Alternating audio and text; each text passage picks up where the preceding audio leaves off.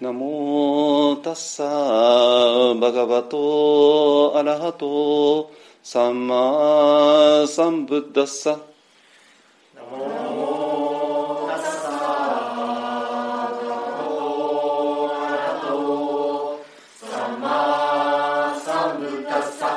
ナモタッサーバガバトアラハトサンマサンブッダッサ。ナ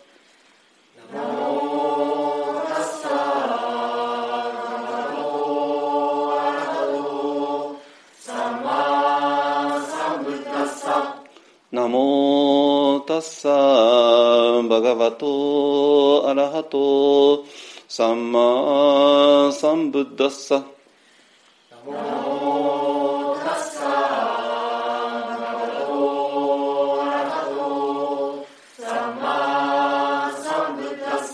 ブッダンサラナンガッチャ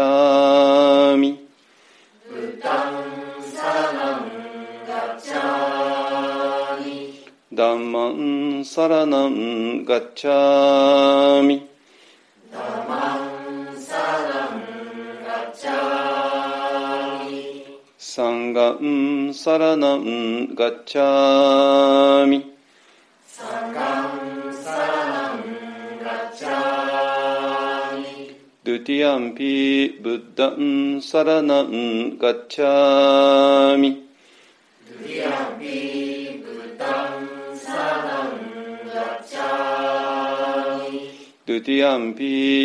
ガンサラナンガッチャーミ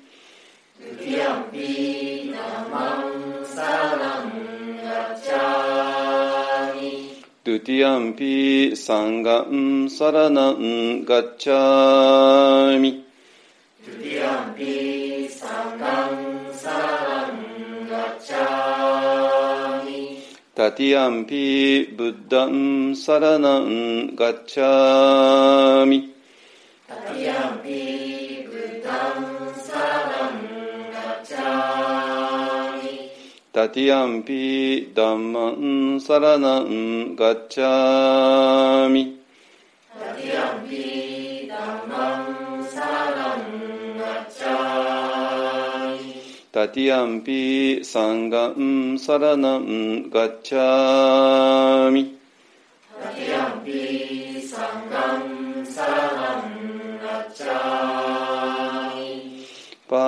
ラナンガッチャーミタティ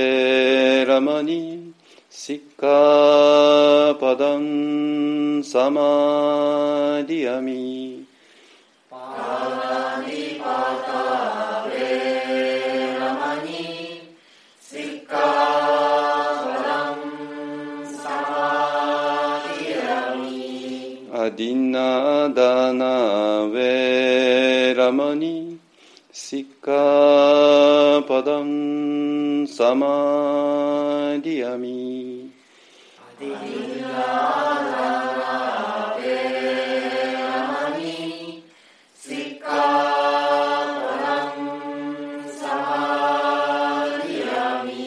カメスミチャチャラウェラマニ。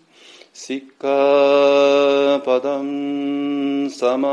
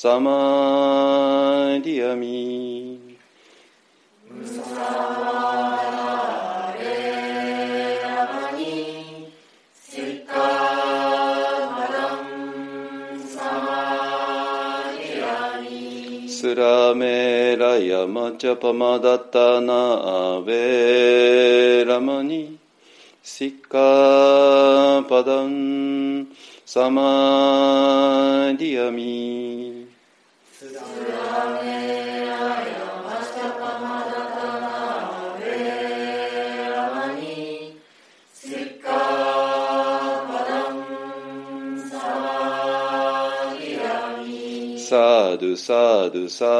ド。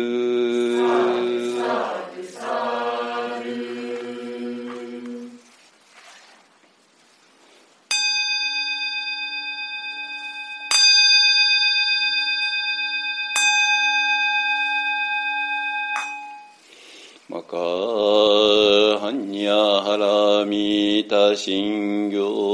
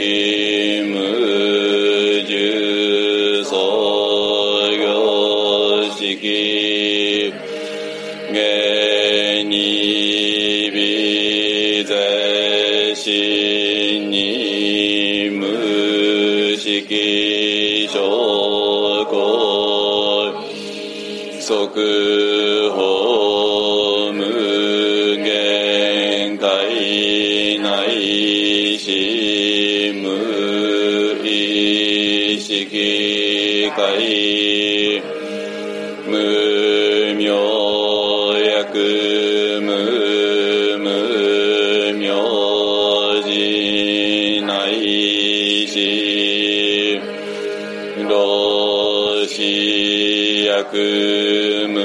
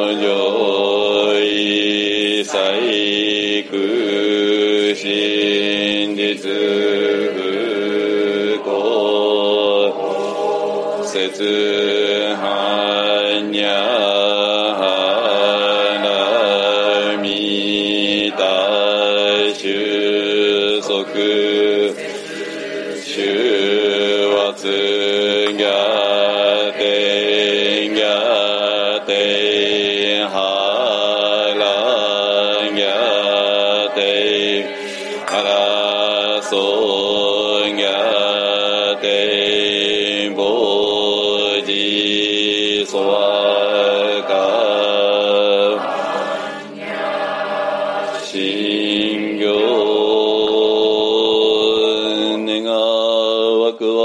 くどくをもってあまねく一切に及ぼし我らと主情と皆共に仏道上善こと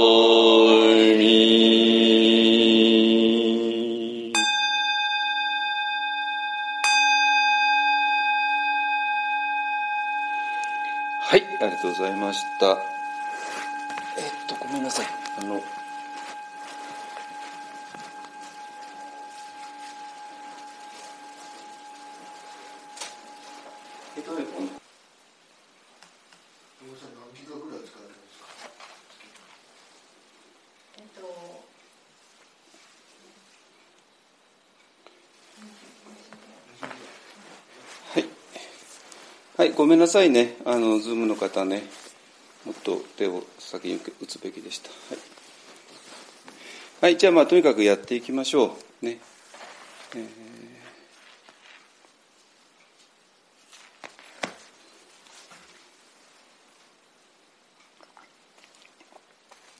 これ、ポッドキャストもちょっとこれ、きっとして、カバカットしないとダメだな。無駄なことが、無駄なことが、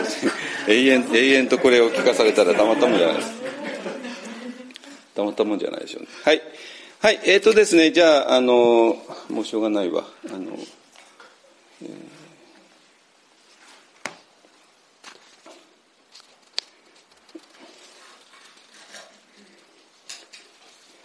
はい、えっ、とね、あの、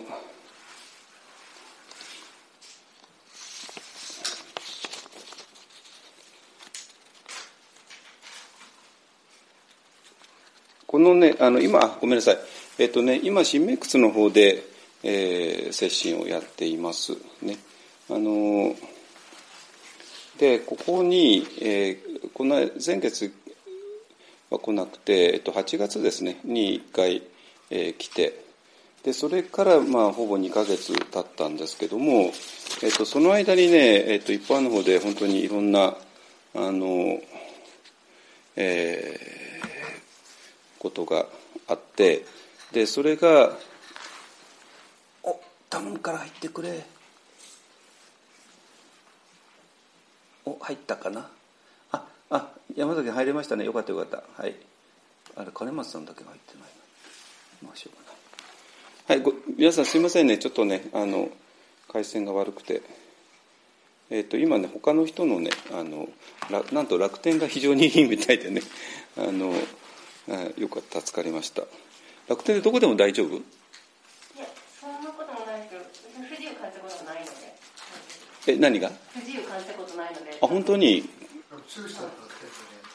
猫バのスピードで入らなかったうんです。猫バのス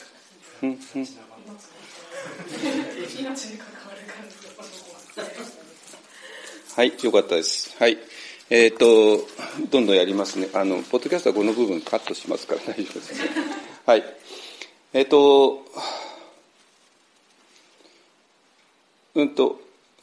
えっ、と、流れから言うとどういう流れかっていうと、あの、えーそうかそうか。あの、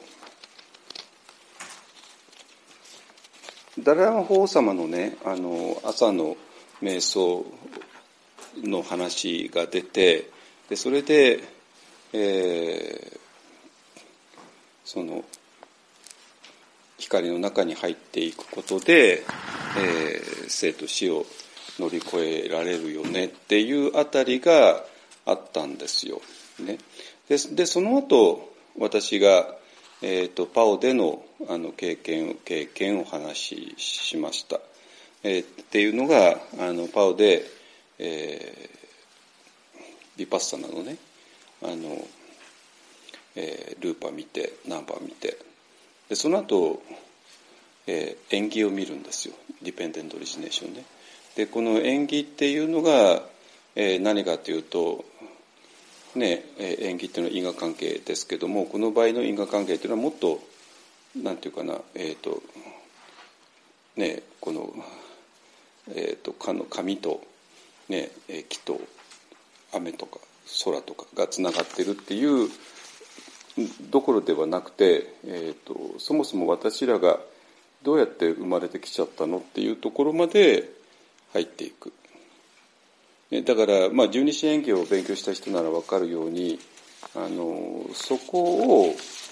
えー手入れてるんですよつまりあの無明から始まって、えーどうやって老死、ねえーと人って死んでいってしまうってことが起こるのっていうね。でところで、えーで割愛があって割愛からこうなってこうなってこうなって、えー生まれるよねっていうところですね。でそれを、えーパオメソッドの中ではきちんと見させ見させられるっていうか、ね。えでそれはもちろんね十二支演技だから、えー、と理論的にはもちろん勉強するわけですよお坊さんだったらね。まあお坊さんだけじゃなくて一般の人でもね。ででえっと、パオメソッドの場合だとそれを実地に見見る。でこれはもう、えっと8月の終わりぐらいのポッドキャストでお話ししたと思いますけれどもあの実際に、えー過去に遡っていってで自分の母親の体内に入ってそこからもう一回ジャンプして、えーもう一つ前のあの生に戻る。でそしてその一つ前の生の終わりのところで一体何が起こったかを、えー追体験するわけですね。でそうすると、えーこの自分の体を失うのが、えー怖くなった私は、えーもう一つの体を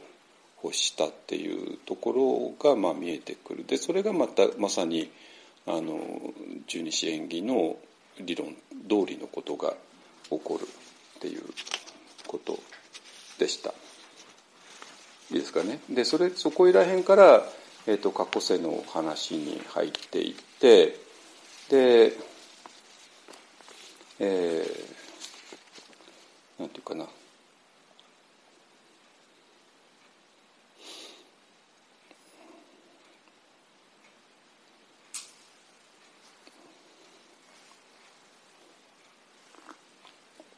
で過去世と、えー、現世。なんかなんかちょっとごめんなさい。ちょっと調子悪くてごめんなさい。なんかなんかもう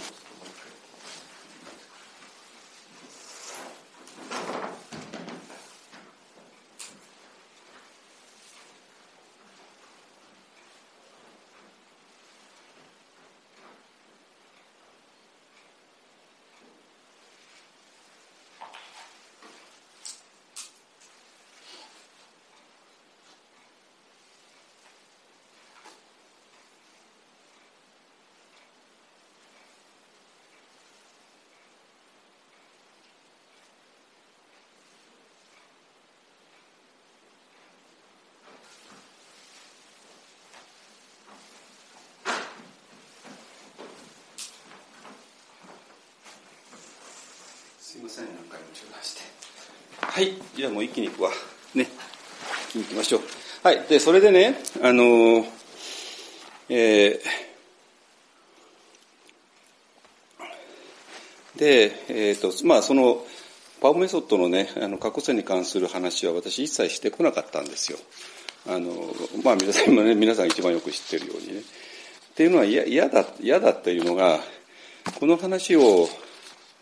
変になんていうかなオカルトとか、えーと、エンターテインメントとかなんか好奇心とかね、えー、そういうので、えー、扱われるのがもうとにかく嫌で。で扱われるに決まってるんですよ。でそしてなんていうかな。でここをめぐってあの仏教とか宗教のなんなんとも変な部分があって。だからまあある先生はなんか人の過去世が見えるとかね、まあ、そういうことを言い始めたりとかしてなんか全然本質的なじゃないところにあの向かっていくのね。でそれは違うだろうっていうね、えー、ところがあってで,、えー、で私自身もそのパウデのえ、過去世の瞑想については、まあ、もちろんややって成功したんだけどもあのちょっと私自身もなんか消化うまく消化できない部分があったんですよ。これをどう見たらいいのかっていうね。でまあ、それに関してあの禅情に入るとか生が見えるルーパが見えるっていうあたりはあのもうあの、えまあ、非常にきれいにお話しできるんだけどもこの過去世に関してはねちょっとなんていうかなあのきれいに整理した上でお話しするってことがやっぱり、えーと、この20年ぐらいできなかったっていう面も実際あるわけですよね。でそのぐらいもう非常に重要なんだけどもなんだけども今までやってきたあのことの中にどうやって入れていいのかがあのよくわからない私自身もですね。ねで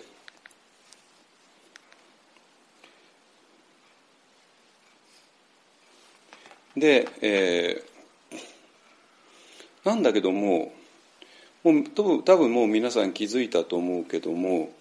この一方案のその一番の、えー、二重構造ですね、えーと、二重構造っていうのはこの過去世とつながらない限りやっぱりやっぱりすっきりしなかったんですよ。で逆に言うと過去世とつながることによって、えーと非常にこの二重構造があのはっきりする。わけね。でで特に、えーと、皆さんにとってもそこがあの綺麗になるはずなんですよ。ででどういうどういうことかっていうと何回も言うけどもこの、えー、割愛ですね割愛。で割愛がなぜ起こるのか割愛っていうのはものすごい強い欲望ですよ。あのあの単に何かが欲しいっていうようなレベルの話ではなくて extremely strong desire っていうことですね。でそしてそれが一生の終わりに出てくるいつあの私が自分の体を失う時にっていうことなんですよ。でそれ当たり前じゃないかって当然思うかもしれないけれどもまさにそれが、えーと、二重構造のもうひこっちの方ですね。第四図の私。雲としての私、えー、先発ピッチャーとか、まあ、いろんな言い方をしてきた、えーと、シンガポールの人だと「Me in the Square World」っていうね。っていうことですね。でで自分っていうものをああいうふうにあの規定してしまうと当然私っていうのはそういう存在に第四図のあの存在に過ぎないからで私っていうのは単なる肉体でありで肉体の一部が脳みそで脳みそが、えー、シンキングとエモーションを生んでるっていうねっていう、えー、ことなんで、えー、ってことは結局私の肉体が消えた時に私っていうのは全部消えて終わりだよねっていう結論しかどこをどう考えて出ないんですよ。どこをどう考えたって。ね。でそこでまあいろんなファンタジーは作れるかもしれないけどもでもファンタジー作ってる人自身が全部ファンタジーだって分かっている。でそれを一番雄弁に語ったのがあの慎太郎さんのツイートでねで亡くなった後にいろんな、ね、昔の友人ねそれこそ裕次郎とか、まあ、そういう人たちに会えたらどんなにいいだろうなでもそんなことはないだろうな っていうねっていうだから文学者としてもあらゆる想像をそこでするわけですよね。でそうなんだけどもああこれ全部嘘だろうなっていうことなんですよ。だからそれはね慎太郎さんみたいなあれだけ才能があってあれだけ豊かな想像力を持っている人が想像力の限りを尽くして想像したとしてもあこれぜまあ絶対これ成り立たないっていうことを、まあ、本人自身がまあ分かっているわけなんですよ。ね、で、えー、でそれがなぜかって言ったらばあのダイオンズの、えー「私しかいない」となったらやっぱその結論しか出てこないじゃないですか。ね。ですよね。つまりダイオンズの私しかないっていうことがどんなにきついことかっていうとやっぱりもう単に thinking マインドで邪魔されたりエモーションが湧いてきたりそれによって、まあ、映画が作られてその映画の中にとらわれちゃうよねっていう、えーと、レベルの話ねだから雲としじゃなくて青空としての私が大事だよねってまあ散々言ってきたけどもまあ要するにそういうなんかノイローゼ的なものを乗り越えるためにね。だけどももう究極には第四図の私である以上やっぱり死んだら終わりっていう結論しか出てこないんですよ。どうしてもね。でそしてでその結果として、えー、サムサーラが、えー、続いていってしまうよね。っていうこととつながるわけなんですよ。第四図っていうのがね。で、えー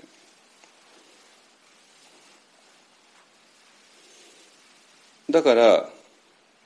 なんていうかな今まで第四図と第五図っていうことを散々あの説明してきたと思いますけどもやめてよ嘘だろう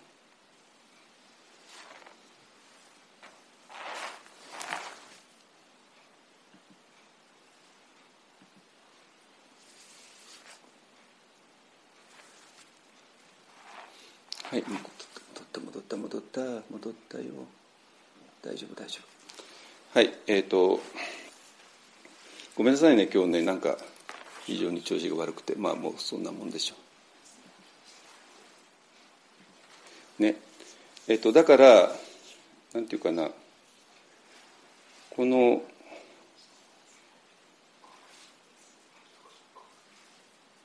何？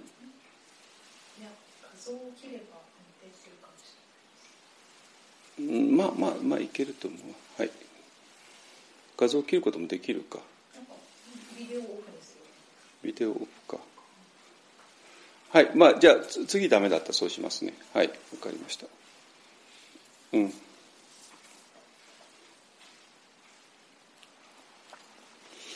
でねえっ、ー、と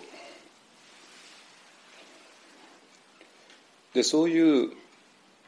なんていうかなそういうニヒリズムっていうものが第四図の本質なんだけどもそういう世界観を持ったままで生の終わりを迎えると寒さらしてしまうという皮肉なんですよ。これすごくないですか？つまり私らが間違ったというか第五図というか青空としての私を理解しないままと恐怖で生きるわけね。死んだら終わりって。死んだら虚無だよねっていうね。でそれで本当に死んだら虚無になるんだったら、まあ、よくはないけども よくはないけどもあのだったらいいんだけど実は虚無にすらならないで寒さらが続いてしまうっていうね。そういう皮肉っていうのか。なんです。これすごくないですかね。だから踏んだり蹴ったりですよ。皆さんは今世においてねああもう死んだら終わりだ。だってもうそうそうそういう考えしか浮かばないじゃないですか。だってこれが私に過ぎないんだからね。でこれが消えるんだから私の肉体も精神も何もかも消えちゃうよね。と思って本当に消えるんだったら、まあ、よくはないけどもいつの間にか非常に強烈なあれがあって、えー、寒さがが続いていってしまう。でその生まれた後ももちろんそんなこと気を知らないでまた第四図の私が自分だと思って死んだらと死んだら終わりだと思って また恐怖に怯えながら生きていってでまたもう一回続いていくっていうねこれすごい話だと思うんですけどねでそういうことなんですよでそれがサムサーラと、えー、第四図との関係でした。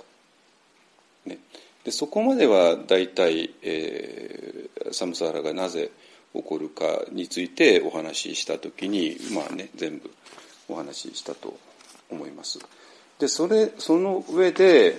えー、この随文記が2つバンバンってきたわけね。でこれはあのどちらもあの朝日カルチャーセンターでやっていてでその中であの一つ取り上げてでもう一つ取り上げてっていうねいうふうに取り上げてきました。ね、ででこの9月の最初9月にね2回朝明るがあったんですけれどもでその時取り上げたのがいわゆるの、えー、4の方ですねあの学童の人は人情すべきなりっていう方ですね。でここで言われていたのが人情だとか世情だとか症状根性だとか、まあ、あらゆる言葉を使って、まあ、要するに私らの普通の心の在り方について、えー、語ってでそしてそれがあのなんていうかな働く限りは絶対に、えっと、仏法っていうのは分からないよねっていうことだったわけね。でそれでじゃあどうしたらいいのっていうところで、えー、仏僧の言語と安理に学ばなきゃいけないよっていうふうになったわけなんですよ。ね。でそれで、えーと、この朝カルのあの2回目の方が、えーと、その仏祖、ね、それは、えーと、師匠として当然現れるわけででその師匠の、えー、言葉が、えー、自分にはどうしても心がかなわないよねっていうふうに、まあ、流れてきたわけなんですよ。そこまでは大丈夫ですかね。いい？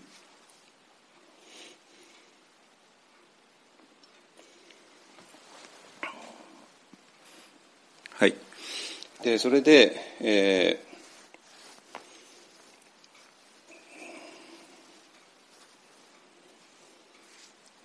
で、それでね、あの、で、それと、あの、不信問題が、じゃあどうつながるのか、っていうことですね。でもこれはもう明らかなように、えー、なんていうかな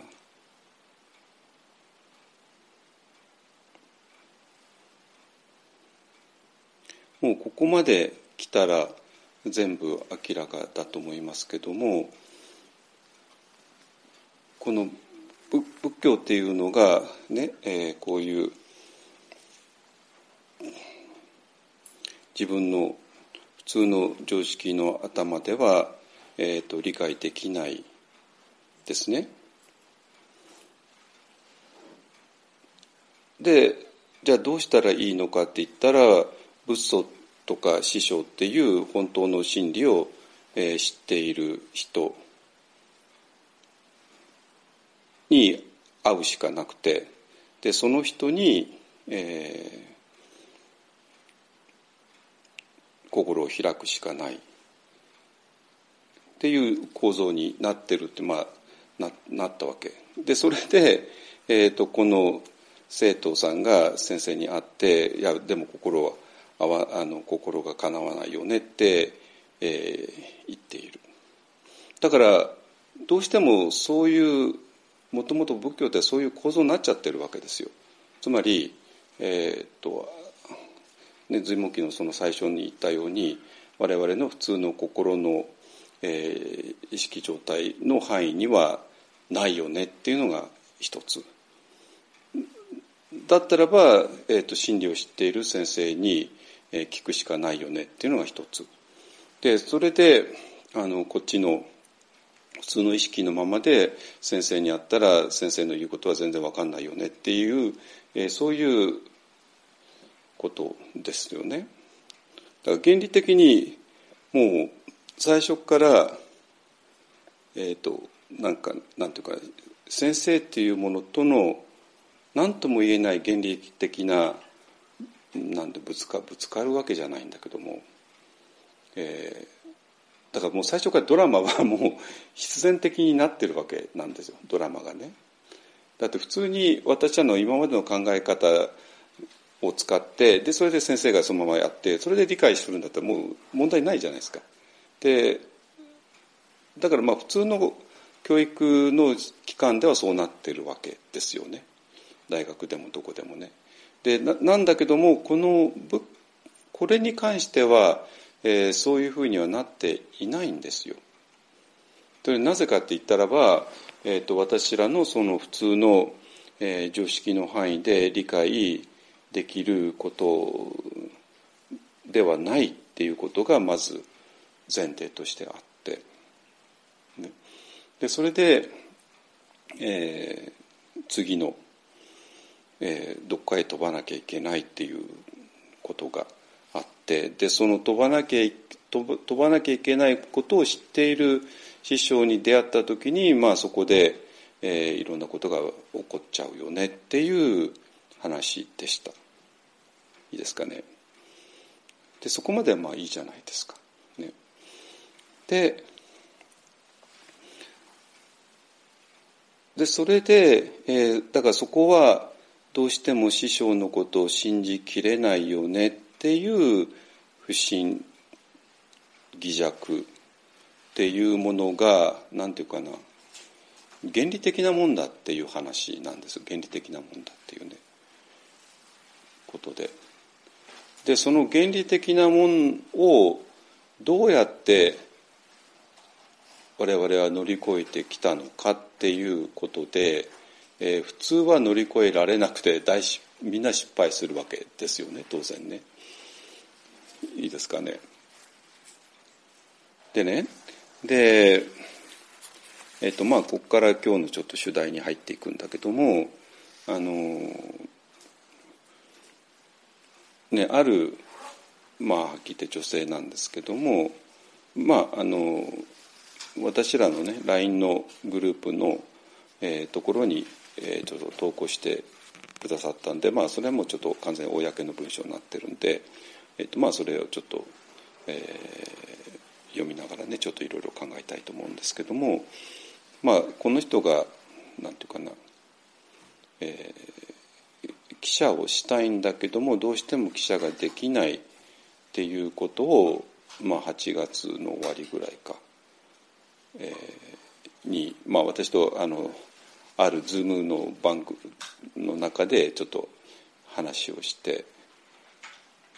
うん、まあそうそうかってね、まあ、思って、えー、まあちょっといろいろやり取りしていて、まあ、まあちょっと時間が経てばどうにかなんじゃないかなと思ってたんだけども、えっと、時間が経ってもどうにもならなくて でそれでだんだんあのいろいろやり取りしていくと、うん、結構不審の根が深いなっていうねいうことが分かってきたんですよ分かってきたわけね。でそれで、えー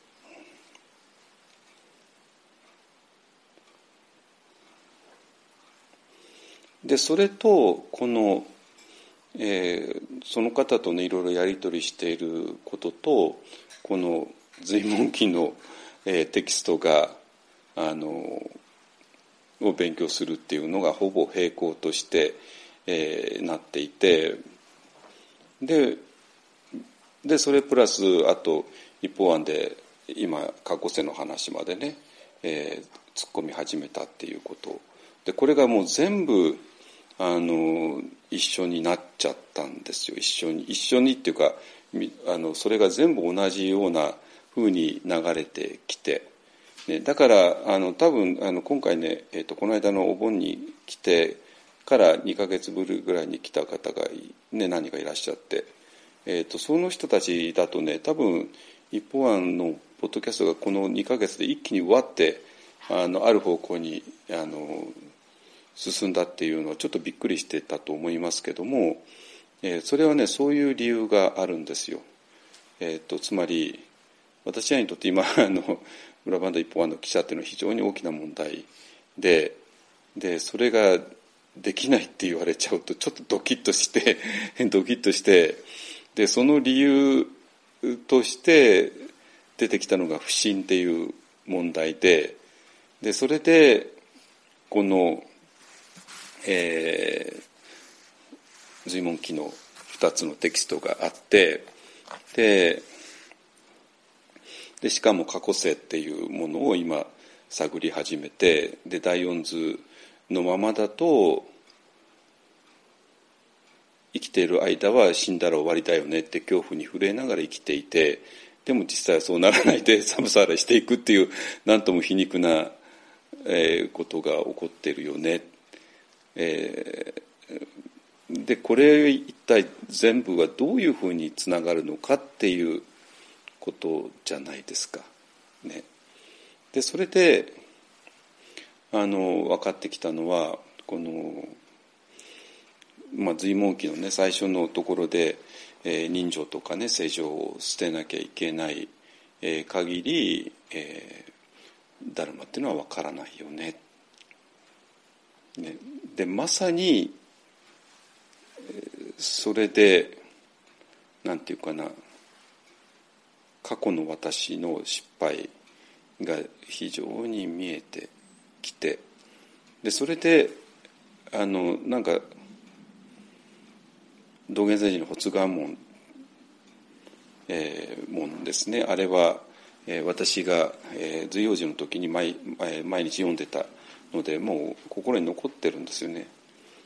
でまあしばらくもう読んでなかったし忘れていたんだけどもなんかあの発願文に秘密があるぞって言ってでまあ発願文をあのも調べ調べ直して持ってきてあ結局こういうことだったんだなってねのが分かった。はいじゃあどういうことかっていうとねつまり、えーう一回整理しますよ。えー、仏教っていうのは我々の普通の、えー、意識では届かないでそれを随文記の最初のところでやりました。ねえー、それその我々の普通の意識っていうのは人情とか正常とかいうものでだからこそ仏祖っていう実際にリアルな生身の人間が必要なんだよっていうことですね。つまりあなたがあなたの意識を使ったままでどんなに勉強してどんなに、えー、フル回転頭をフル回転させていろいろ読んだとしてもそれはどうしても真理には届かないよってもう念押しされるわけですよ、ね、随文記の中でね。でであなたを唯一救うのは仏祖なんだ仏祖っていうのは真理を知っている生身の人間っていう意味ですよいいですかね。ってことは私のこの、えー、普通の意識では理解できない、えー、っていうことなんだからあ私は絶対に、えー、真理ってものを理解することができなかったんだっていうことはもう明らかなんですよ。ね、そしてこの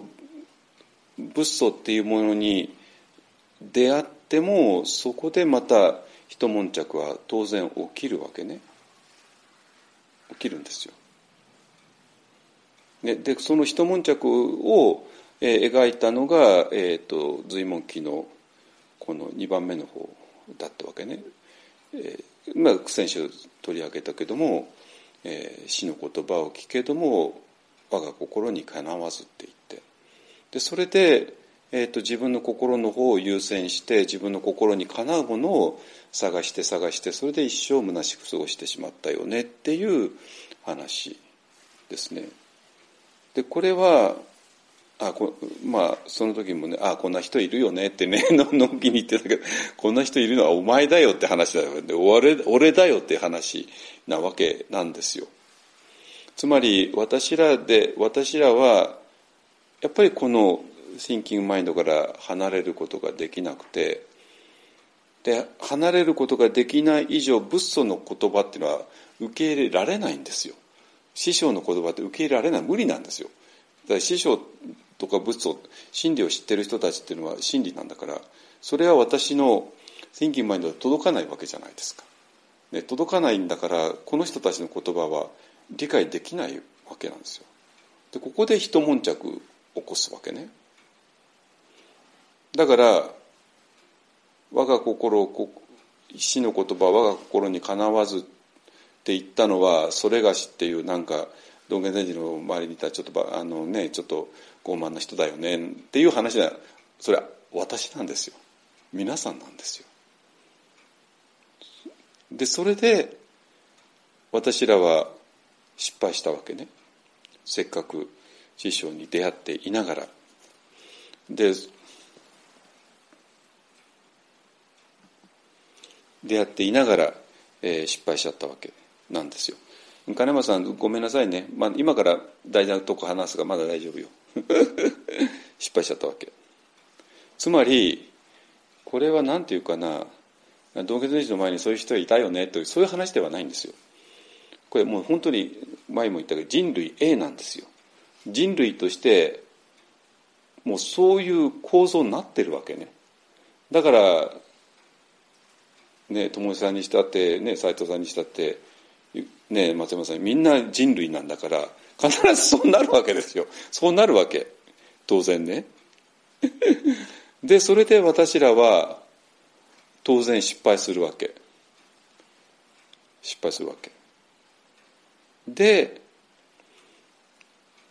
でそれでその性は結局少子との出会いを生かすことができないで終わってしまう。わけねこれはもう原理的にそうならざるを得ないわけ。ね、そのそれは、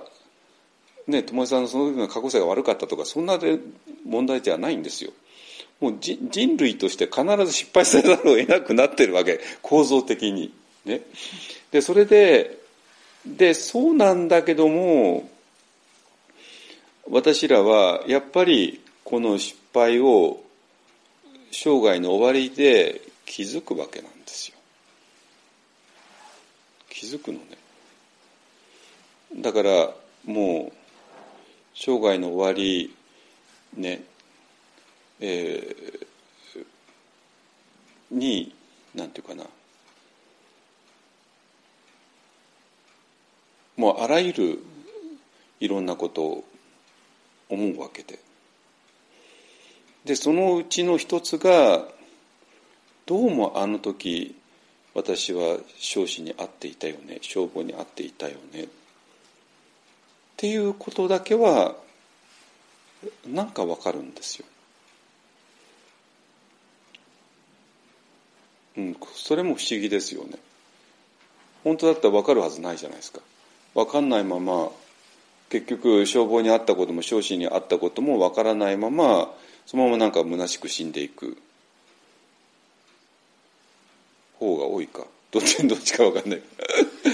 なんだけどもでもどっかでなんてやっぱりねそのなんとなく分かってたんですよ。あの人は少子かもしれないっていうね。でもやっぱり私らのエゴが強すぎちゃってそれ受け入れられなくて。でそれで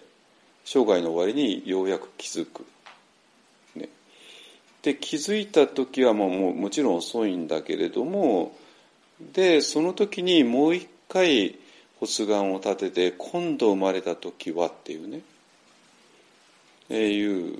ことですね。に絶対に消防にを聞くことあらん聞くことあらん時勝負を偽弱せじ不信なるべからずっていうふうにまあ多分生涯の終わりで発願するわけなのね。だからあれあの発願が異様になんかテンション高いのは多分そういう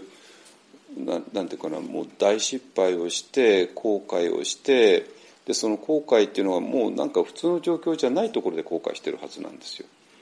ね、でそれがあって、えー、我々はようやく今世においてあの少子から消防を受け取るっていうねいうことができたんだと思います。ね、うんでそれで、えー、この第四図第五図の話に最初に戻すとすると、えー、まさに第四図の私しか自分だと認めないからこそまさにサムサーラが続いていってしまうわけね。そして第四図の私しか私として認めなかったらばどうしたって仏祖やあるいは少子っていうものとぶつからざるを得なくなる得なくなるわけね。でそれでそれを本当に乗り越えることができたならばもう最初から四つの私は私ではないっていうことがもうそこで何て言うかなもう失敗を通して学学ぶわけじゃないですか。っていうことなんだと思う。えっと、もう一回ちょっとちょっとごめんなさい今分かりにくかったと思うからもう一回説明するとえっとねあの今まで私の説明は、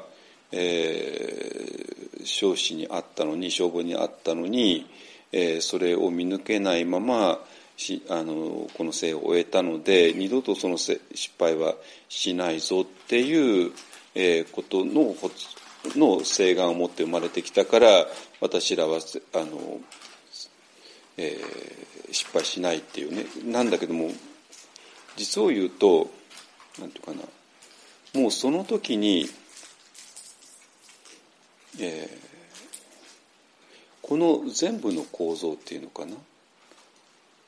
第四図の私を自分だと見ることで見る限り皆さんの自分の中心はやっぱりこの thinking マインドなわけですよ。ですね。でその thinking マインドがどうしても真理には届かないわけじゃないですか。だからこそ私らは見損あの、えー、師匠を見抜けなかったわけなんですよ。ってことはあの人が少子だっていうことを見抜けなかったでもあの人は少子だったっていうことはどういうことかっていうと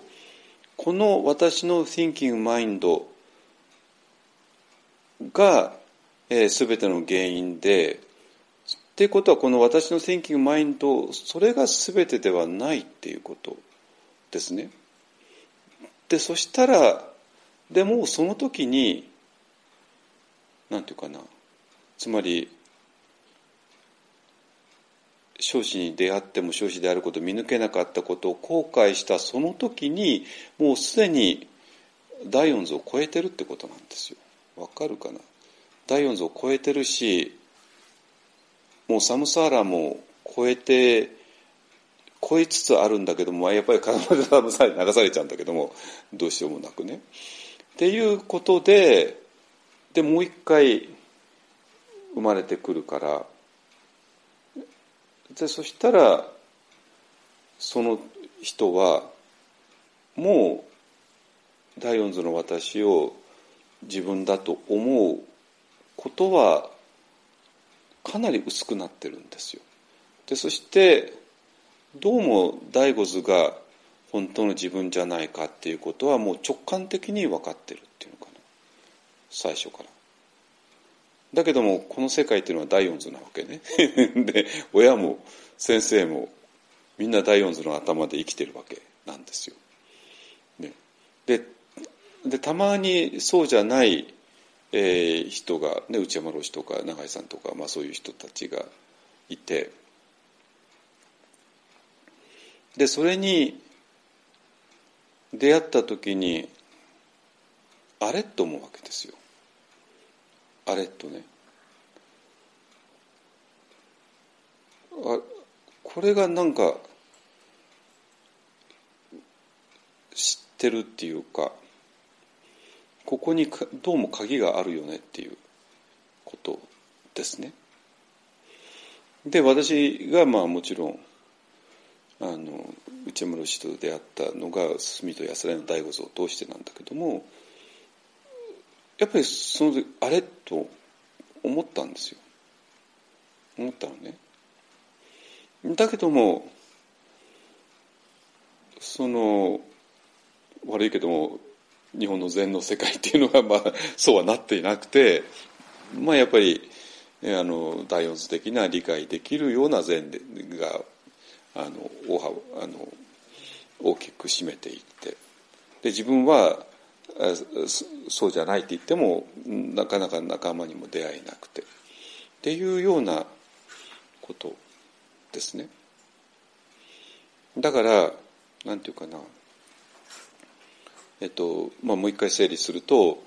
えー、っと第四図として生きている限り仏法っていうのは分からない。でそして仏法を教えてくれる、えー、少子っていうものとの関係が非常にまずい。そして私らはあの昇進の言葉を受け入れることができなくて、えー、大失敗をして一つの生を終えるんだけどもその生を終える時に、えー、後悔とともに多分いろんなことがもう分かったんだと思う。だけどもいかんせんやっぱサムサーラの方が強いからまたサムサーラとして生まれてきちゃって。で生まれてきた時にも最初から第四図と第五図はなんとなく分かっているんだけどもこの世界っていうのはもう第四図が圧勝してるから、えー、第五図的な考え方を育てることができなくてでもどっかで違和感を覚えながら生きてきてでそれでところどころに第五図的なことを、えー、感じてでもその説明がつかなうまく見つけられなくてでとうとう内山老師みたいな人に出会って、えー、それが分かってくる、ね、そういうことなんじゃないかなと思います。つまり、えーと、今朝も話したけども、ね、あのプロ野球の野村監督がね、えー、勝ちには勝つ時にはねあの不思議な価値があるって。まあなんかわーで調子に乗って勝つことがある。だけど負けには不思議な負けはないってね。今理由があって負けるわけですよね。敗因があってね。でその敗因があって負けるからその敗因を徹底的に分析することでチームを強くすることができる。なぜ打てなかったのかなぜ打たれてしまったのかっていうことを通してピッチャーもバッターもそれぞれが学んでいくっていうことですね。でそれでなんていうかなやっぱこのせ私らが生まれてきたところこれやっぱ敗者復活戦なんですよ敗者復活戦で敗者復活戦で、えーね、スポーツのあのトーナメントの中で、えーね、ちょっとたまたま負けちゃったチームを救うためにまあもう一回だけチャンスを与えてね。まあそれでダメだったらもうダメだけどもそのチャンスを生かしてまたなんか生き返ってくるっていうねことがまあやっぱ勝負はあくまでも時の運だからあまりにも時の運に左右されすぎると本当の実力があるチームを引っ張ることができないからねパスをしてるじゃないですか。でなんだけど多分ね我々はもう最初から敗者復活戦なんですよ。でその敗因には必ず、ね、野村監督じゃないけど原因があるって言われたけども原因があってでこのそれがこの随文記なんですよ。随文記の言う通り私は必ず負けるんですよ。それがし死の言葉を聞けども、えー、我が心と叶わないのは私なんですあ皆さんなんですよ。全員なんですよ。でそれで負けて大失敗をして悔やんでででその時に何か非常にはっきりしたものが見えながら死んでいってしまう。でその過去線の一つ前のあれで、えー、悔やみながら死んでいった時に、えー、見えていたものによって多分私らは今世において消防に出会えるんだと思うそう思いません？でそれがまさにあの発願文なんですよ。で発願文何回も言うけどもあれは、えーと、今世での発願ででこれから、えー、これから何回も生まれ変わって絶対にこういうことをするぞっていうふうにはもちろん文章の表面的な意味はそうなってるんだけども何回も言うようにあれはあくまでも過去世において我々がやった、えー、発願ででその結果として今我々は、えー、消防を偽弱することも不信を持つこともしないで済んでいる。そして、えーえー仏法、えー、法を捨てて仏法を受理するっていうこともできている。っていうことですね。だからなんていうかな。えっ、ー、とこの凡夫である私は必然的に大失敗をせざるを得ない。でこれはもうこのその理由っていうのはこの随文記に書いてある通りで我々の正常とか人情で分かるはずがないしでそれには仏祖とか師匠っていうものを通さざるを得なくてでもせっかく師匠になってもどうでも我々は反発してしまって、ね、師匠の方を批判してしまうっていうことを散々やってきたその失敗必然的な失敗の果てに、えー、我々はいろいろな悔やんで悔やみながら発願してでそれが多分今世において我々を消防へ近づける唯一のものだっていう、ね、ことですね。だからそういうなんていうかなドラマをドラマをなんていうかなくぐらざるを得ない構造になっていてでそして今ようやくそれが分かってきた。ね、でそうすると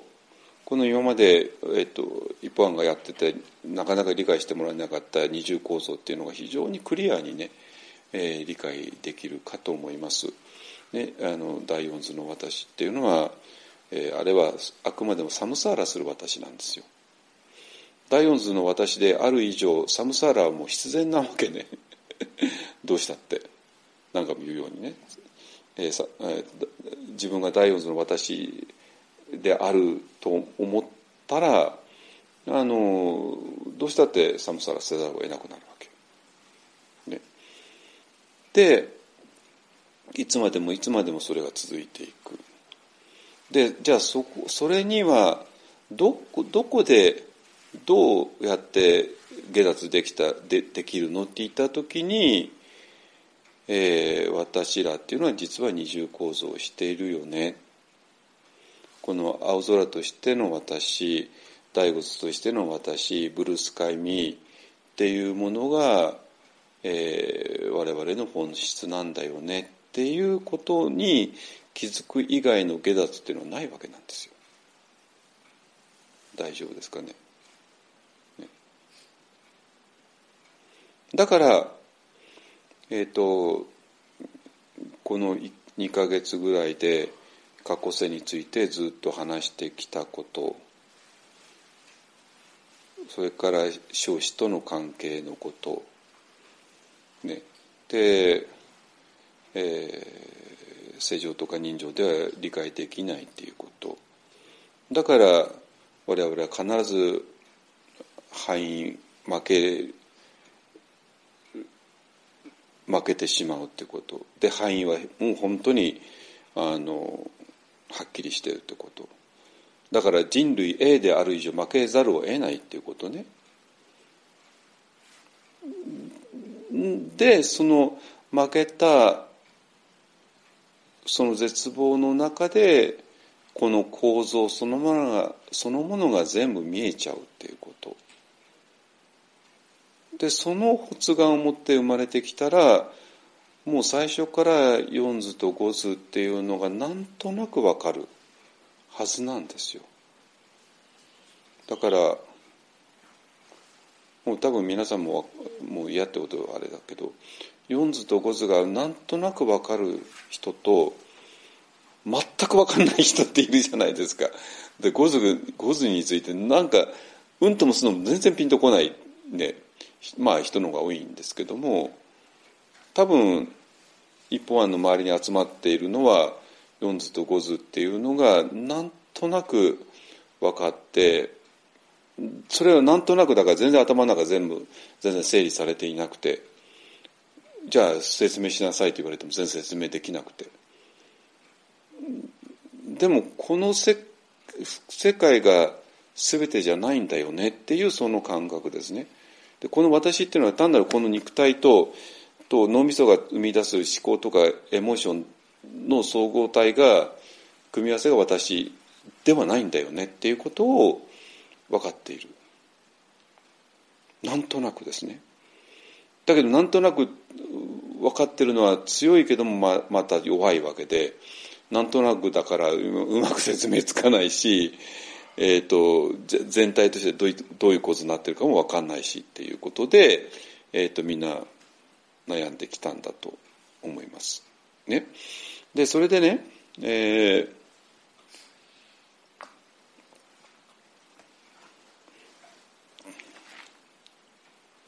はいはい。はい、まだ大丈夫ね。はい。えっ、と、それでね、あの、えっ、と、4人の方、ちゃんと聞いてますよ、金松さんに。はい、はい。はい。ありがとうございます。すいませんね、今日ね、いろいろあってね。はい。でね、えー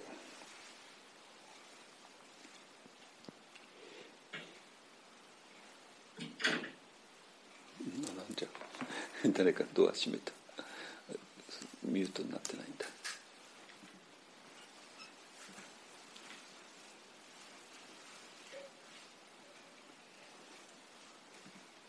はい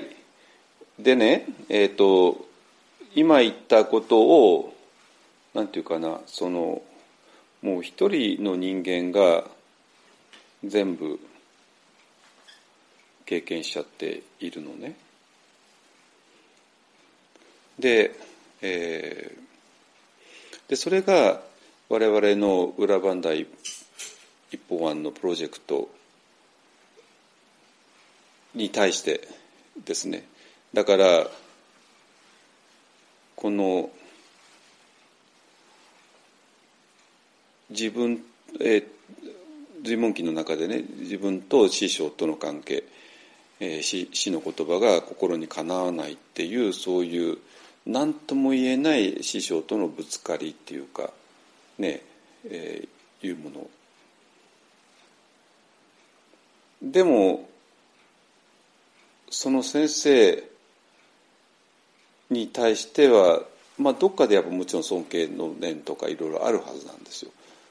あるから聞くわけで。でも聞いて その言葉がどうしても受け入れられないから悩むわけですよね。だ何の興味もない先生だったらまああの先生違うでしょで別に悩まないわけですよ。でで心にかなわずっていうこの人悩んでるわけなんですよ悩んでるわけ。悩んでるってことはどっかでこの先生は正しいよねで私実際この先生好きだしだけどもこの先生が言うことをどうしても私は受け入れられないんだよねっていう矛盾があるから悩むわけですよ。この先生大嫌いだよとかね全然興味ないよとだったらばその先生が言うことと私が思うことがずれても別に悩みもしないじゃないですか。でこの人は悩んでるわけね心にかなわずっていうね。っていうことですね。だからもともと興味がなかった悩みもないんだけども興味もあるし関心もあるしあるけどもそれをそのまま受け入れられないから悩むわけですね。でそしてその対象が今回は私らのプロジェクトっていうのでちょっとこれはねちょっとあのあれなんで、えー、でそれもしかもプロジェクトに対して、まあ、記者をするってねお布施をするっていう非常にもう具体的な行動になってくるのででそれでこの方は、えー、それがどうしてもできないっていうことに悩むわけですね。ですね。だからまあこの方と私あの、まあ、1か月前ぐらいにやり取りしてはここまで不信が強いかっていうことを、まあ、結構ああそうそうなのねっていうことでで同時にこの随文記をね2つやってでそれで過去世やって発願もやってでそれがもう全部一つになってるってことね。はい。だからまあ葛藤なんですよ。つまりまあこの方もこの、ね、プロジェクトの話を聞いた時にはこれ素晴らしいからあのすぐにね記者をしたいと思ったんだけどもできないんですよ。でできないのは別にお金がないからじゃなくてあと銀行の手続きが分かんないとか そういうことじゃなくて 銀行の手続きも分かってるしお金がないわけでもないしっていうねいうことででもどうしてもできないっていうねまあまあそれは私とズームを通して話したので私も聞いたんですけどもでその時いやちょっとお布施するとかに慣れてないからだけじゃないのってね、まあ、私は思って、まあまあ、まあすぐにどうにかなるだろうと思ってたんだけど全然ならなくてえどうしたのかなと思っていて。で、えー、なんだけどまあ多分この人には、えー、ここが多分いろんな問題点の全てが集中しているので。えーまあ、この人はこれを見るしかないんだろうなっていうねいうと思ったんですけどもあの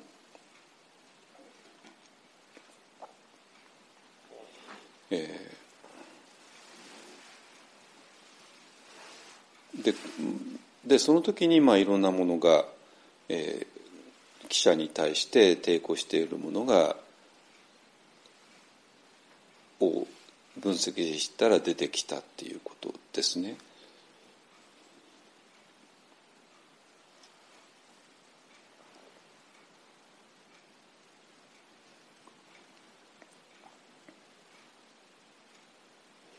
だから当然記者っていうのは、まあ、このこの人も本当にあのすごい分析していくんだけどもまあ、いわゆるの災害のね、えー、援助だったらばまあそれは全然ああそこで事前起こったあそこであれしたあじゃあ助けましょうっていうねことで非常に何のあの抵抗はないわけですね。でところが記者っていうのはそういう話ではないんですよ。そうじゃなくてまさに捨てなきゃいけない自分を捨てなきゃいけないでこの自分を捨てるっていうところで その一丁目一番地で引っかかっちゃうわけ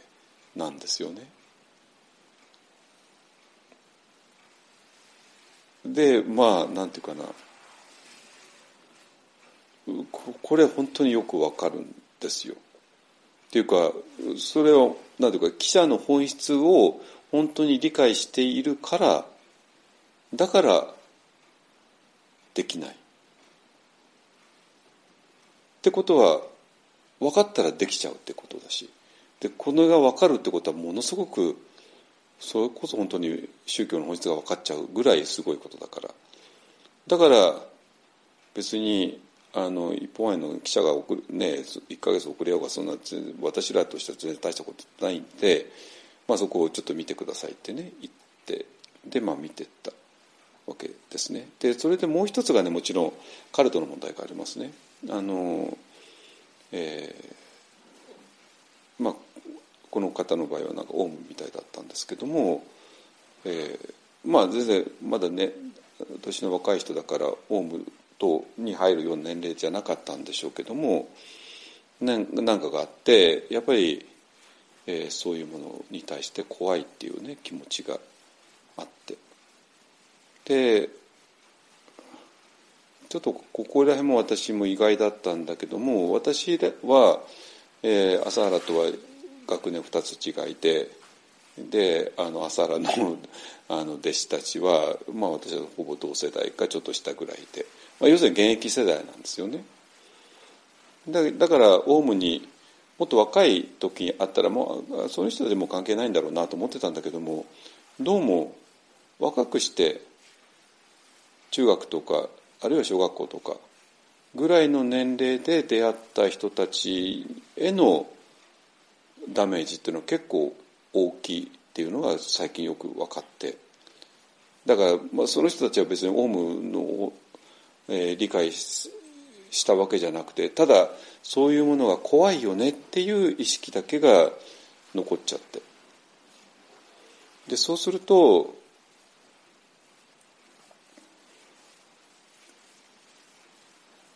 じゃあ他の普通のお寺さんとの付き合いがあればいいけどもそれももうないだから本当に宗教的な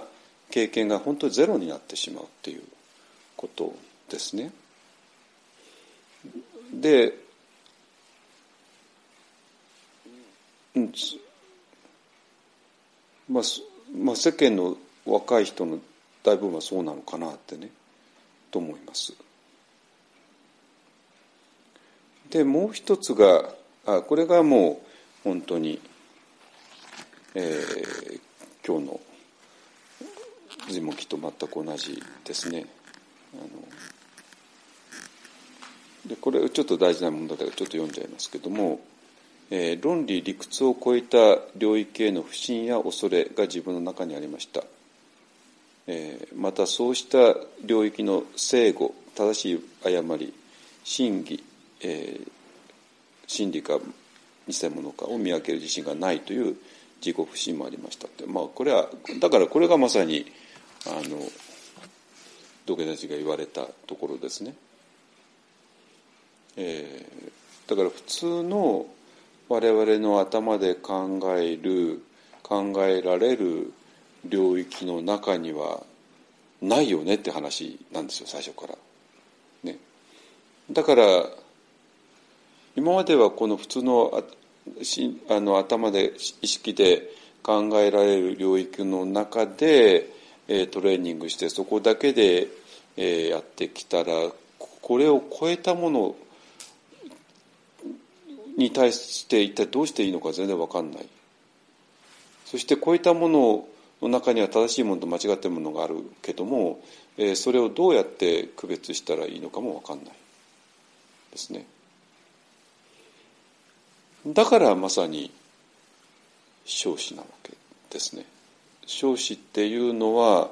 えー、と私らの普通の意識で考えられる領域を超えたものでもそこにはやっぱり正しいものと間違ったものがが必ずあって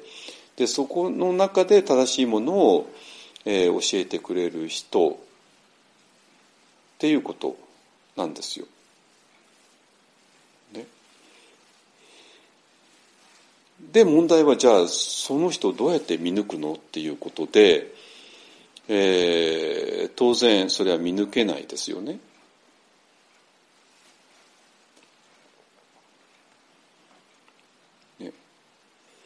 で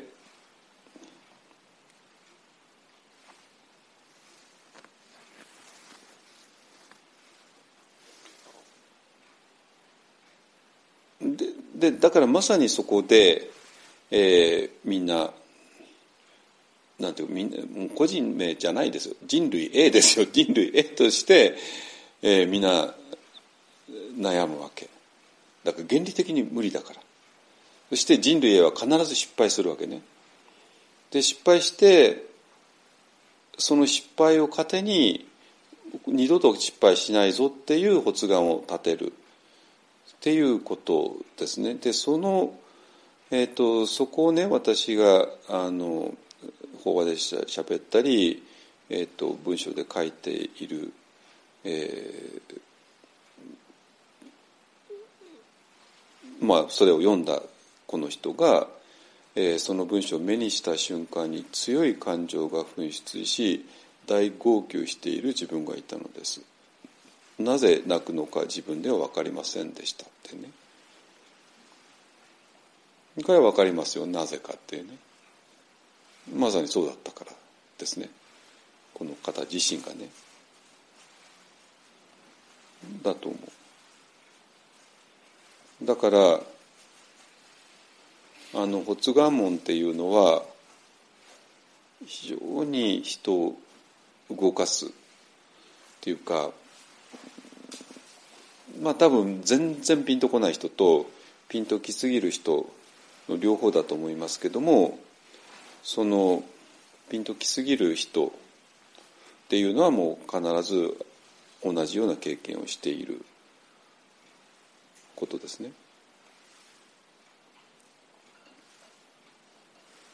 で,、えーでこれは過去世で仏教と逆縁があったなど私にわからない何かあったのかもしれないという気がしてでも逆縁ではないですよ。逆逆縁っていうのは何か不幸な関係があったんじゃないかってね。ではなくてあの人類 A としては必ず仏教とぶつかるわけですよね。これはしょうがないんですよ。人類 A の普通の Thinking マインドで、えーその先生とか何かにあったら理解できるわけがないんだから。でそこですれ違っちゃう。わけ。ね。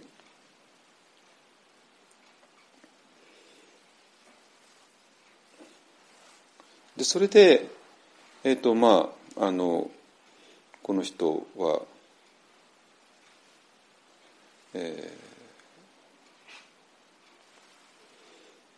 まあ、2つの自分に切り引き裂かれてしまう。もう根拠なんかなくてもいいからも信じてただ素直に記者をしたいだけなんだっていうのと根拠なしには信じたくないし記者もしたくない自分っていうまあ2つがいてでそれで、えーその2つが、えーお互い争い合ってしまうね。でそれでこういう心ことを思ってしまう、まあ、これも本当によくわかりますね。えー、不正による見返りを求めているのではそれは信心とは程遠いから今は不正しない方が良いだろうとか一度不正したことで何らかの高が外れて家族に金銭的な心配をかけるようになったらどうしようと。お金持ちでもないのにどうせ寄付するならウクライナに寄付すればとか。一方案が信頼できるは迷惑でも宗教に頼ろうというのは依存心でカルト信者のそれと同じではとかね。まあなんとなく性能っぽいんだけどもまあそういうことを言うことで記者を止めさせるようとする学研エゴの考えですね。の狙いではないかってね。あの。っ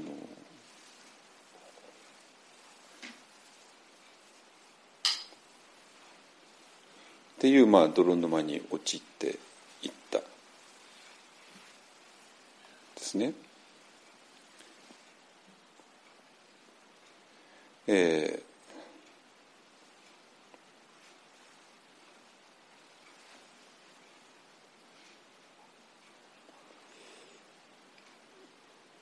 ー、でそれで、えー、まああの一方案で、えー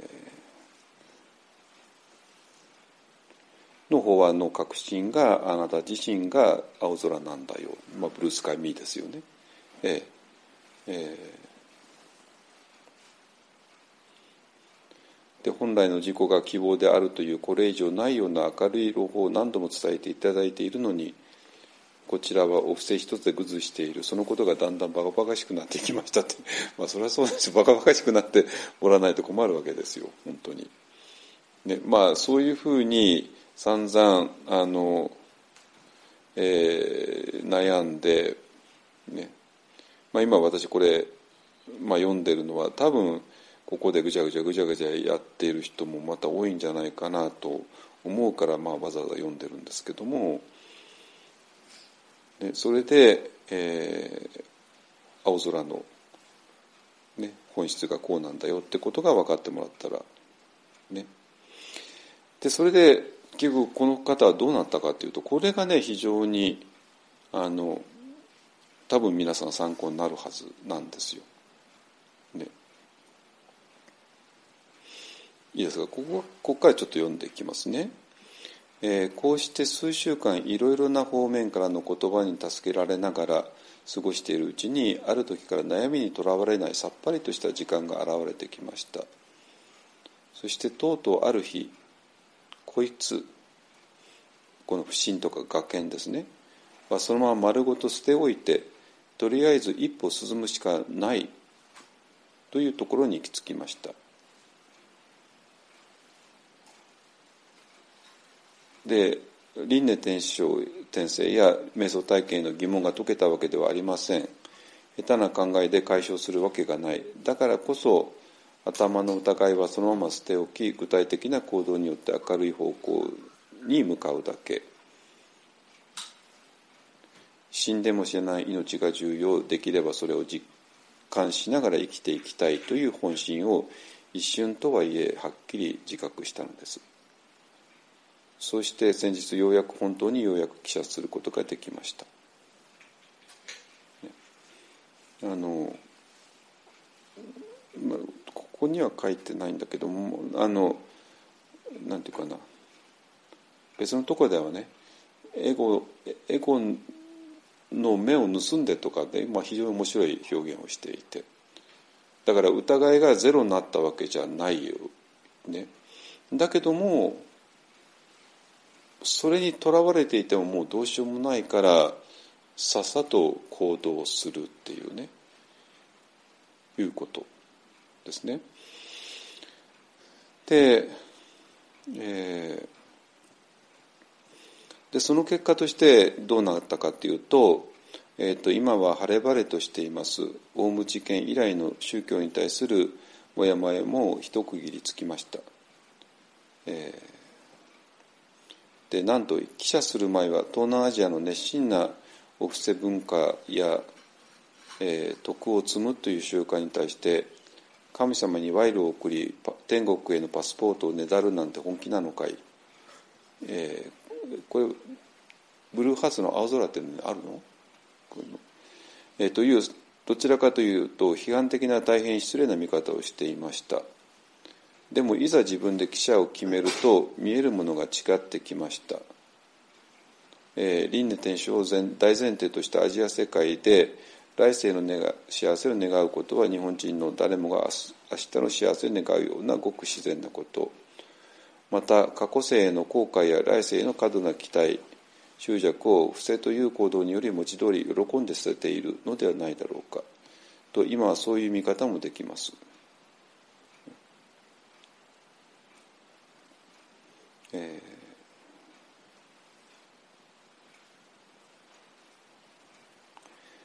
裏磐梯プロジェクトが人々に瞑想の場を提供し法を広めて世の中のためになるのはもちろんでここには個人を超えた公の価値があります。だからこそたくさんの方が記者しているのでしょうが実はそれ以前に、えー記者というのは自分自身のため自分への慈悲なのかもしれません、えー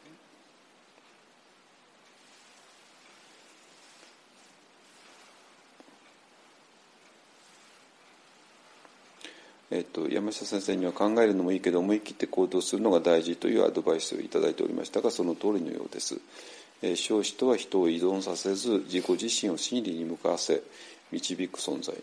依存と反発の隣り合う不自由なカルトとは正反対です。えーえー今世でここに記者できたことを感謝いたしますっていうね、まあ、そういうえー文章ですね。はい。えっと、まあ、はい、じゃあもうそろそろまとめていくいきますと、えー今何時になってるの？あ、もうこんな時間だ。はい。もうそろそろ終わらせますけど、えっとね、あの、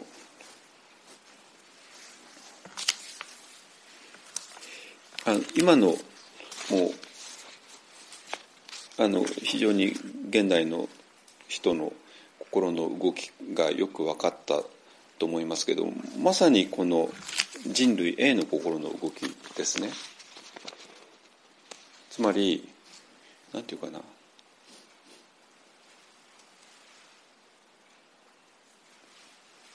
仏法はね人の知るべきにはあらずって、まあ、非常に有名な言葉皆さんも私も何回も言ったけどもつまり我々の普通のあの Thinking Mind では当然理解できないようなものに最初からなっているわけなんですよ。でそれをこの普通の意識しかない人間が、えー理解しようとする。です。だから最初からもう原理的な無理があって。でそうするとこの普通の我々がそれに対して、えーいろんな疑いを持ってしまう。のは当然ででそれを唯一あの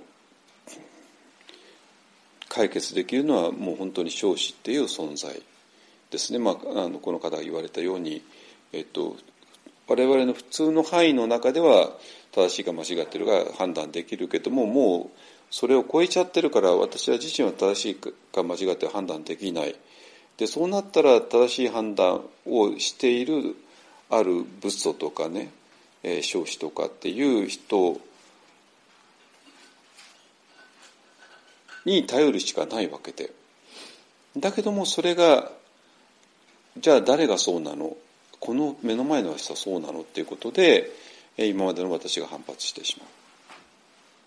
それの繰り返しだったわけなんですよ。今まで私らがやってきたことは。でそうなんだけども骨眼の力っていうのかな。敗者復活戦のために生まれてきた時にすでに持っていた何か、ね、でそれそれがあるためにどういうことが起こるかっていうと私らはある先生に会うわけね。で先生に会った時にこの先生がある真理を知っている。私が知らない真理を知っているっていうことが分かる。これ完全矛盾してるでしょ。矛盾してるの分かりますよね。だって私はこの真理知らないんだから。知らないのになんでこの先生がこの真理を知ってるって分かるんですか。分かんないじゃないですか。でそうなんだけども分かるんですよ。我々は。分かるのね。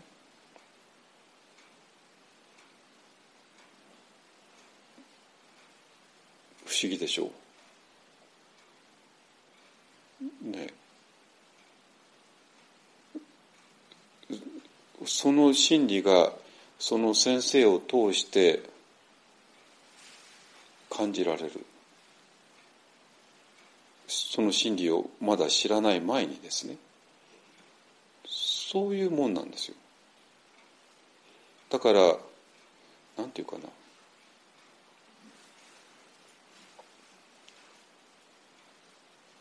真理っていうのはもうなんていうかな。もうそういう本当にリアルなもので。これ分かんないよ、ね、この中は。分かんないんだけどもああこれが真理だよねって分かる。そしてある一人の人物がいて。でその一人の人間を通してこの真理が見えてくるそれはもう疑いないわけ。ね。となったらもうこの先生に飛び込むしかないじゃないですか。ね、でこの先生以外はダメなんですよ。こんな誰誰でもいいって話ではないわけ。ね、あの創造主のお坊さんだったら誰でもいいって話でもないし寺端の先生だったら誰でもいいって話ではないんですよ。そうじゃないわけ。で先生になんか資格があるかとかねなんかとか関係ないんですよ。で資格のある先生が山ほどいますからねそんなのが全然判断基準にならないわけなんですよ。ね。ではなくてもう大抵一人しかいないはずですよ。私も禅の先生は内村氏以外は考えられないし、ね、でティクナタ・ハンシっていうのはまあもともとユニークな人だけどもでまあねパオ制度って、まあ、これも前から話したと思うけどもあの会う前にねあの、えー、セアドの写真を見ただけでもうもうピンときたし。だからそれはねそういうもんなんですよ。でそれはやっぱり正しかった。で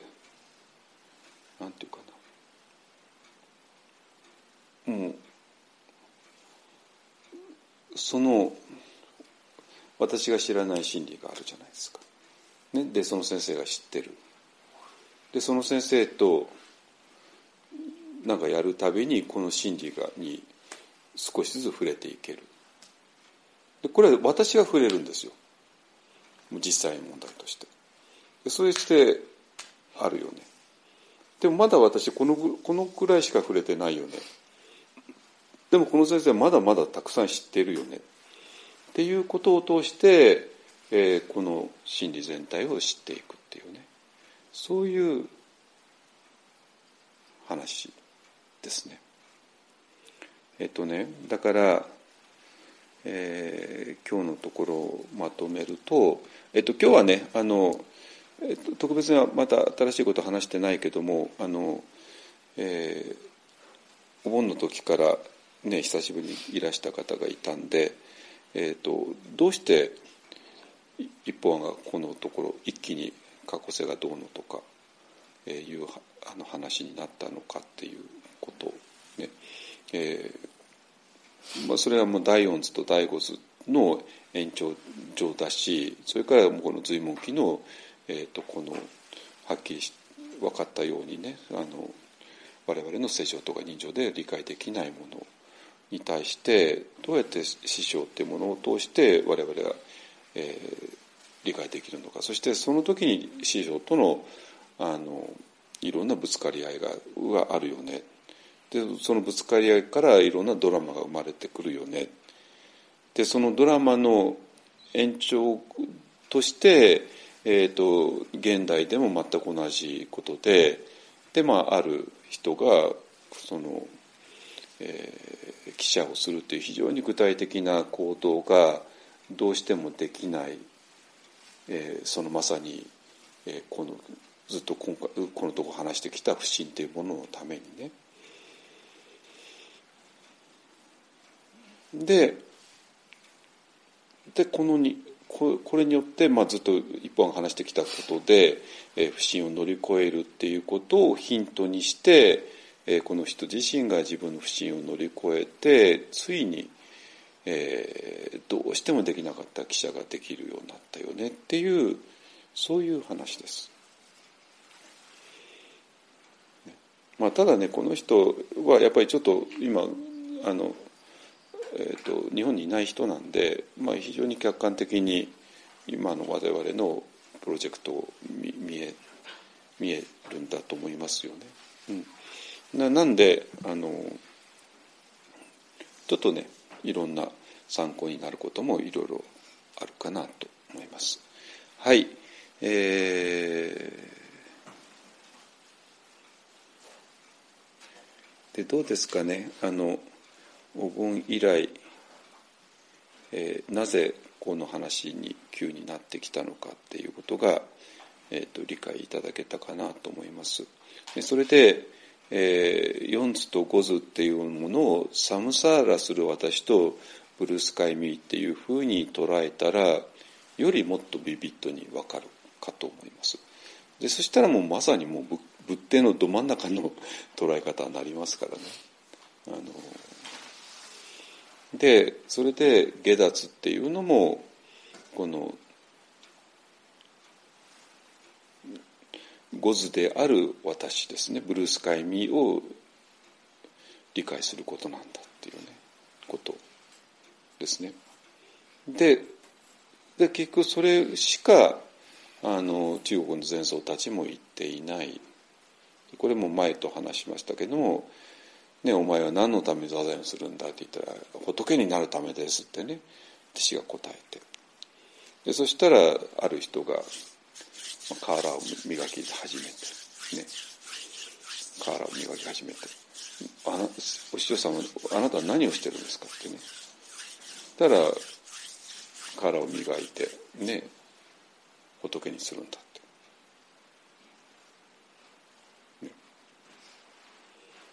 だからそれは殻を磨いたって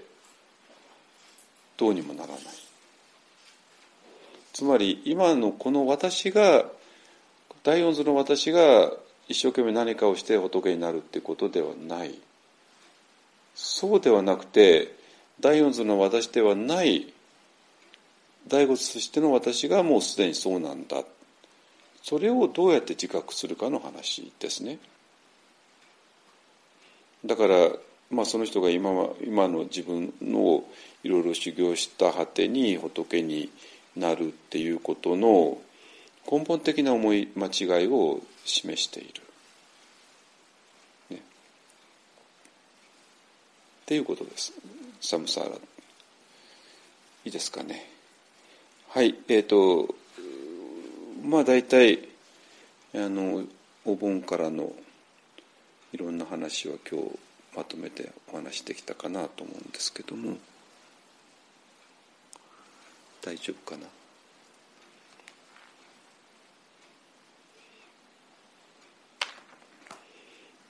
はいでそれとこの、えー、裏バンダ一本案に対する記者っていうねえー、いうことをあのつないでもらえたらいいかなと。まあなんていうかな。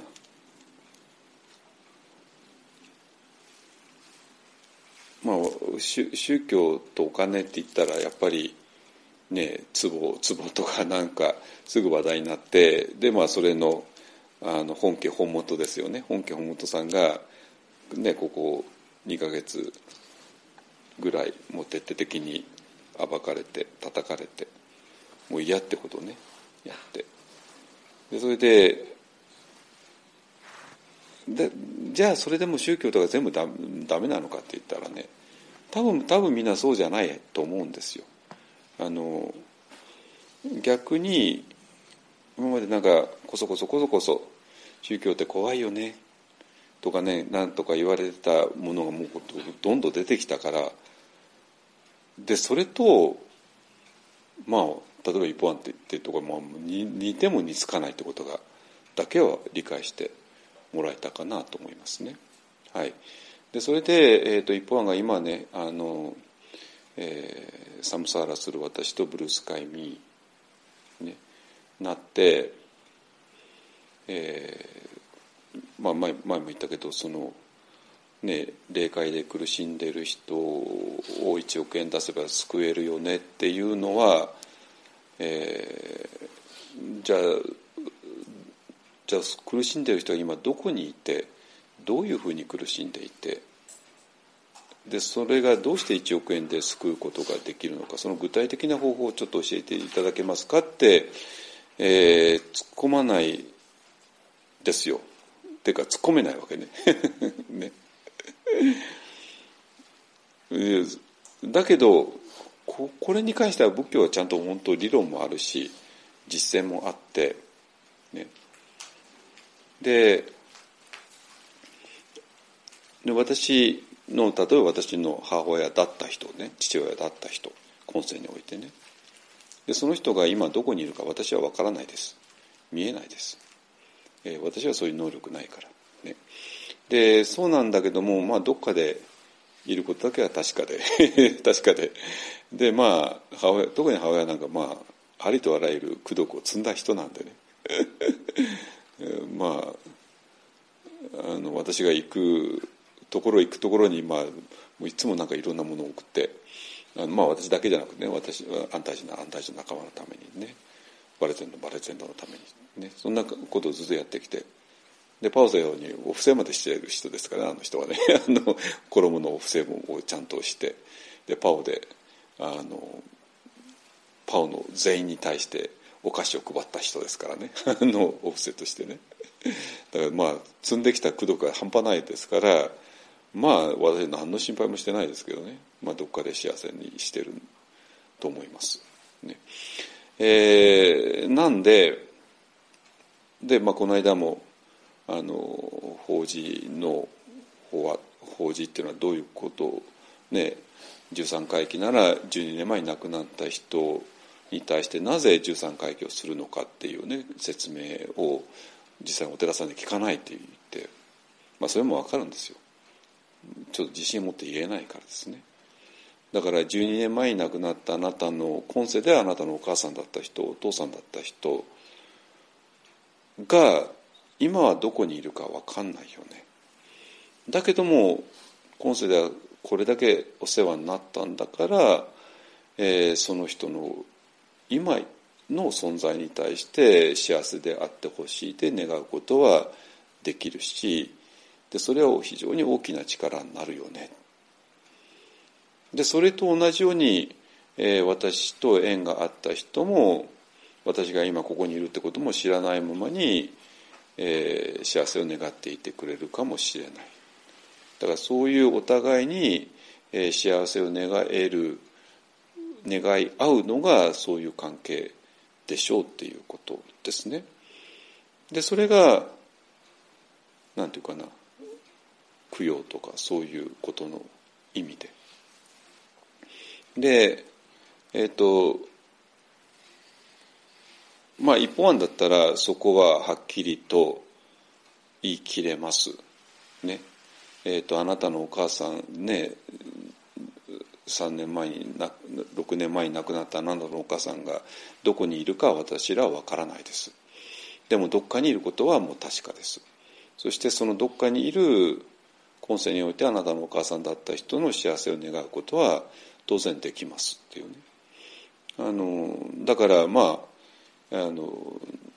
一本案を通して、えー、気になっている人の幸せを願うってことはまあ当然できる。もうリアルにできる。ね。えーとまあ、私私はあんまりここではあの法事とかね一切やってないけれども、まあ、多分裏番台一本案になったら毎毎朝お経を読みますからね、えーと、お経の後の最後にね、え、そういう関係のある人の、え、もう亡くなったご先祖さんたちのあの幸せを願うってことは当然当然するするからあの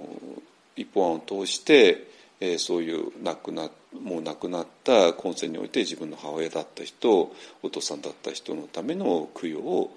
えー、願うのはもちろん私はお手伝いしますするっていう話ですね。でそういうお寺っていうのはそういう場所でなきゃいけない。なぜ？お寺っていうのはその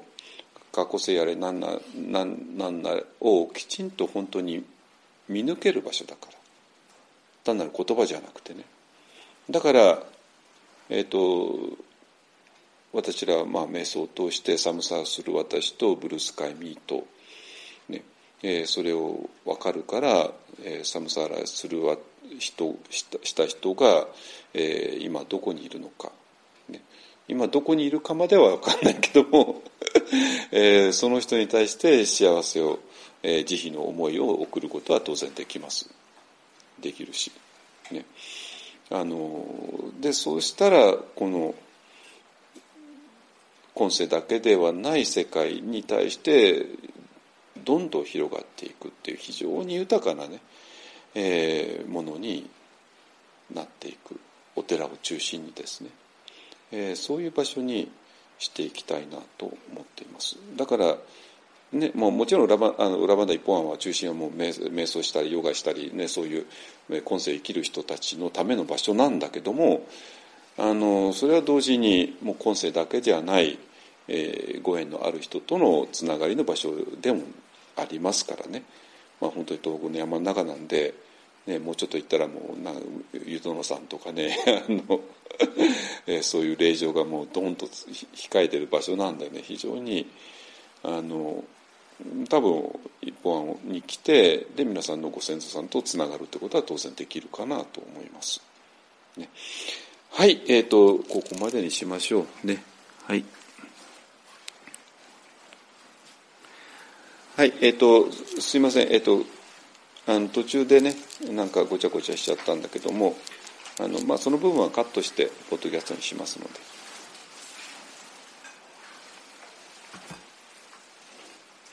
えっ、とまあ今言ってたの発願門ですね鐘3回鳴らした後に「願わくは我と一切主情と」ですよ。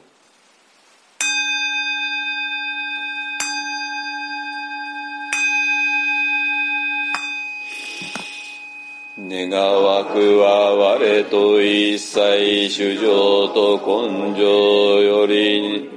大し症状を尽くして消防を聞くことあらん。あらん時消防を偽弱せじ不信なるべからず。棒に合わん時世法を捨てて仏法を受事せんついに大地の右上と共に浄土することをえん。主上無変性願道人生願断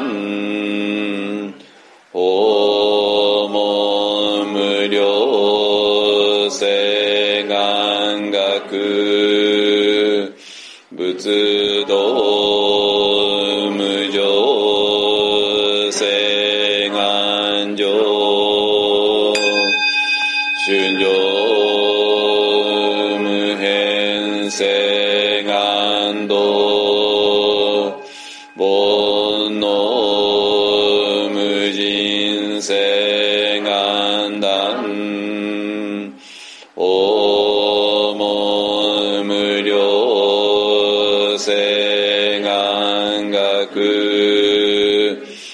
仏道無常世願上春上無変世願道煩悩無人世